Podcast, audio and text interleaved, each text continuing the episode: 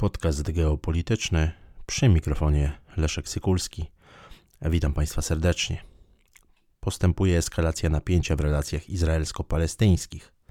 Izraelskie siły obronne nakazały Palestyńczykom, którzy zamieszkują północną część strefy gazy, ewakuację na południe i to w ciągu 24 godzin. To ultimatum zostało przekazane w godzinach rannych 13 października 2023 roku przez izraelskie wojsko. E, taką informację przekazał także rzecznik e, Organizacji Narodów Zjednoczonych. E, trzeba tutaj podkreślić, że ten region zamieszkuje około miliona stu tysięcy ludzi, no, czyli mniej więcej połowa ludności zamieszkujących strefę, strefę gazy.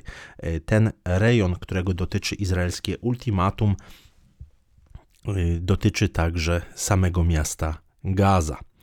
E, jeśli chodzi o właśnie ewakuację, no to miałaby ona przenieść, przenieść właśnie ponad milion ludzi do części, do części południowej. I wiele wskazuje na to, że jest to właśnie ten element związany z przygotowywaniem uderzenia uderzenia lądowego. Tutaj wielu komentatorów, także wielu urzędników chociażby Organizacji Narodów Zjednoczonych y, no, wskazuje na to, że wykonanie tego izraelskiego ultimatum jest praktycznie niemożliwe, ponieważ pociągnęłoby za sobą mm, różnego rodzaju y, konsekwencje humanitarne. Niektórzy nawet mówią, że byłyby to katastrofalne wręcz konsekwencje humanitarne. Trudno zresztą wyobrazić sobie w obecnych e, warunkach w tak krótkim czasie ewakuację chociażby całego miasta Gaza. Jak poinformował wieczorem 12 października kanał 14, mm, to jest izraelska, izraelska telewizja, Izrael przygotowuje ofensywę lądową, przygotowuje żołnierzy do wkroczenia do strefy, do strefy gazy. Ponoć oczekują tylko i wyłącznie zatwierdzenia na szczeblu, na szczeblu politycznym. Natomiast no, siły powietrzne Izraela dokonały ogromnego bombardowania strefy gazy. Zrzucono już około 6 tysięcy bomb. Oficjalnie przynajmniej atakowane są szeroko pojęte cele Hamasu w strefie gazy. Natomiast widać po tych materiałach publikowanych chociażby w mediach społecznościowych, że Izraelczycy prowadzą masowe bombardowania, niejednokrotnie całych kwartałów, całych dzielnic y, mieszkalnych. Mm, widać ogromne y, straty wśród, wśród ludności, ludności cywilnej. Y, Hamas oskarżył Izrael o przeprowadzanie w strefie gazy ludobójstwa.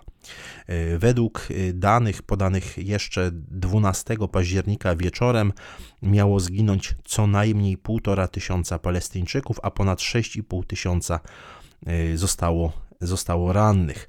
Jednocześnie od momentu ataku Hamasu na Izrael, tego, który obserwujemy który obserwowaliśmy 7 października w ubiegłą, w ubiegłą sobotę.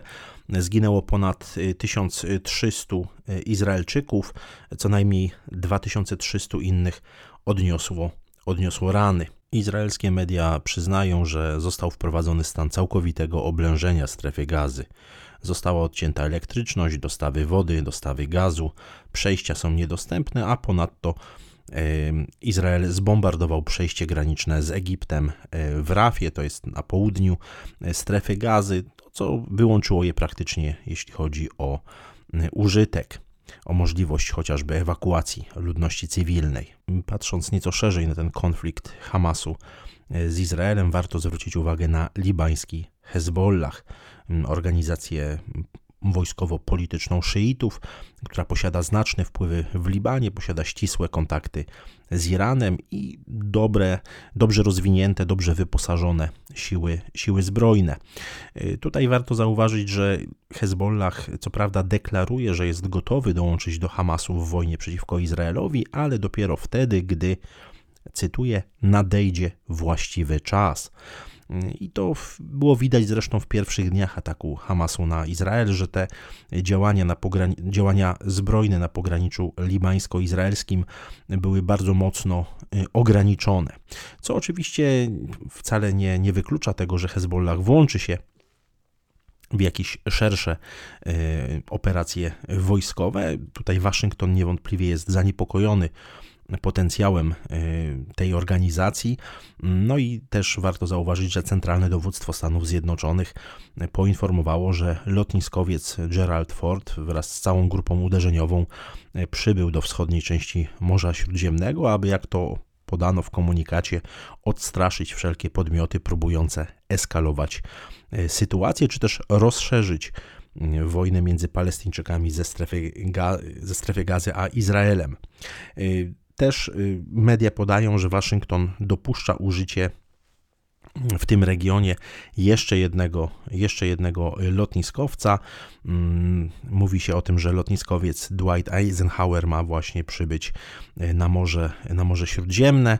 Mm, niby to ma być oczywiście wcześniej zaplanowana misja, ale w kontekście tego konfliktu jest to znaczący y, sygnał. Bardzo duże poruszenie na świecie wywołały słowa izraelskiego ministra obrony, którym jest Joachim Galant, który y, zarządził całkowite odcięcie strefy y, gazy, odcięcie dostaw y, elektryczności, żywności, paliwa, no generalnie zamknięcie wszystkiego i powiedział, cytuję, walczymy z ludzkimi zwierzętami i postępujemy adekwatnie.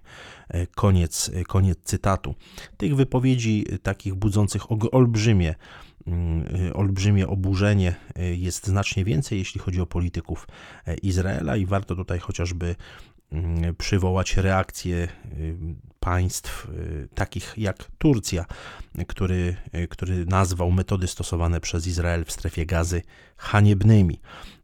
Recep Erdoğan powiedział, cytuję, że Izrael nie powinien zapominać, że jeśli będzie się zachowywał bardziej jak organizacja niż państwo, to ostatecznie zostanie właśnie tak potraktowany.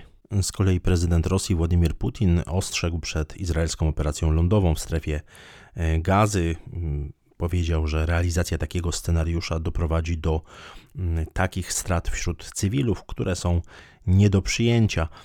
Tutaj warto wspomnieć o tym, że zarówno Rosja, jak i Chiny, czyli dwa najistotniejsze e, państwa grupy BRICS, opowiadają się za rozwiązaniem dwupaństwowym w Palestynie, czyli nawiązują do rezolucji nr 181 z 1947 roku, rezolucji Organizacji Narodów Zjednoczonych, która wprost mówiła, że mandat brytyjski mandat Palestyny powinien by, być właśnie podzielony na dwa niezależne niepodległe państwa arabskie i żydowskie. Pośpiech Izraela, pośpiech zarówno czynników politycznych, jak i czynników wojskowych jest związany między innymi z geografią, między innymi z klimatem. Wiemy, że nadchodzi pora deszczowa, która zaczyna się w Izraelu na początku listopada, która w sposób znaczny może ograniczyć możliwości prowadzenia e, działań, e, działań zbrojnych. E, stąd właśnie ten, ten pośpiech, między innymi oczywiście ten, ten, ten czynnik odgrywa tutaj istotną rolę. Jeśli chodzi o stosunek Polski do tego konfliktu, konfliktu, który przecież nie rozpoczął się 7 mm, października, jest konfliktem no, trwającym już wiele, wiele dekad. Niemniej jednak wchodzących, wchodzącym w nową, w nową fazę e, widać e, też no, pewne, pewne dziwne ruchy władz państwa polskiego. Miniony w miniony wtorek, e, czyli 10 października 2023 roku, ambasador Izraela w Polsce, Jakow Liwne, poinformował, że samolotami, którymi z Izraela miała być ewakuowana polska ludność, wojsko polskie przetransportowało do tego kraju izraelskich rezerwistów.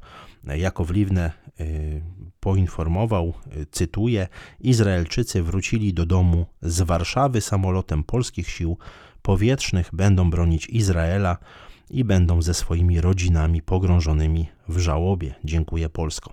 Koniec cytatu. Tyle z ambasadora Izraela mm, w Polsce. Powstaje pytanie, co w Polsce robili e, izraelscy rezerwiści. E, no i oczywiście jest pytanie, jak Polska powinna się zachować wobec tego konfliktu. Mm, w mojej ocenie to nie nasza wojna. To nie nasza wojna. Polska powinna być jak najdalej od e, konfliktów na Bliskim Wschodzie. Pamiętajmy, że ten potencjał konfliktogenny, jeżeli chodzi o konflikt izraelsko-palestyński, jest bardzo duży może przenieść się na znacznie większy konflikt regionalny, wielką wojnę na Bliskim Wschodzie. Mówię o tym od lat, że y, taki scenariusz, scenariusz chociażby uderzenia Izraela, czy izraelsko-amerykańskiego na, na Iran jest y, ćwiczony, po prostu ćwiczony przez siły obronne Izraela i, i przez siły zbrojne Stanów Zjednoczonych. To jest konflikt, o którego Polska powinna stać jak najdalej. Już wielkim skandalem było zorganizowanie konferencji antyirańskiej w Warszawie w lutym 2019 roku. To był duży błąd e, polityczny, natomiast absolutnie nie powinniśmy się jako Polska angażować e, w ten e, konflikt, zdając sobie sprawę z tego, że nie mamy w tym żadnego interesu, a odwet, no, chociażby w postaci potencjalnych ataków terrorystycznych, jest realny. W związku z tym, no, absolutnie nie ma sensu narażać polskich obywateli na tego typu działania odwetowe. Pamiętajmy, to nie nasza wojna i trzymajmy się od tego konfliktu jak najdalej. Dziękuję Państwu za uwagę.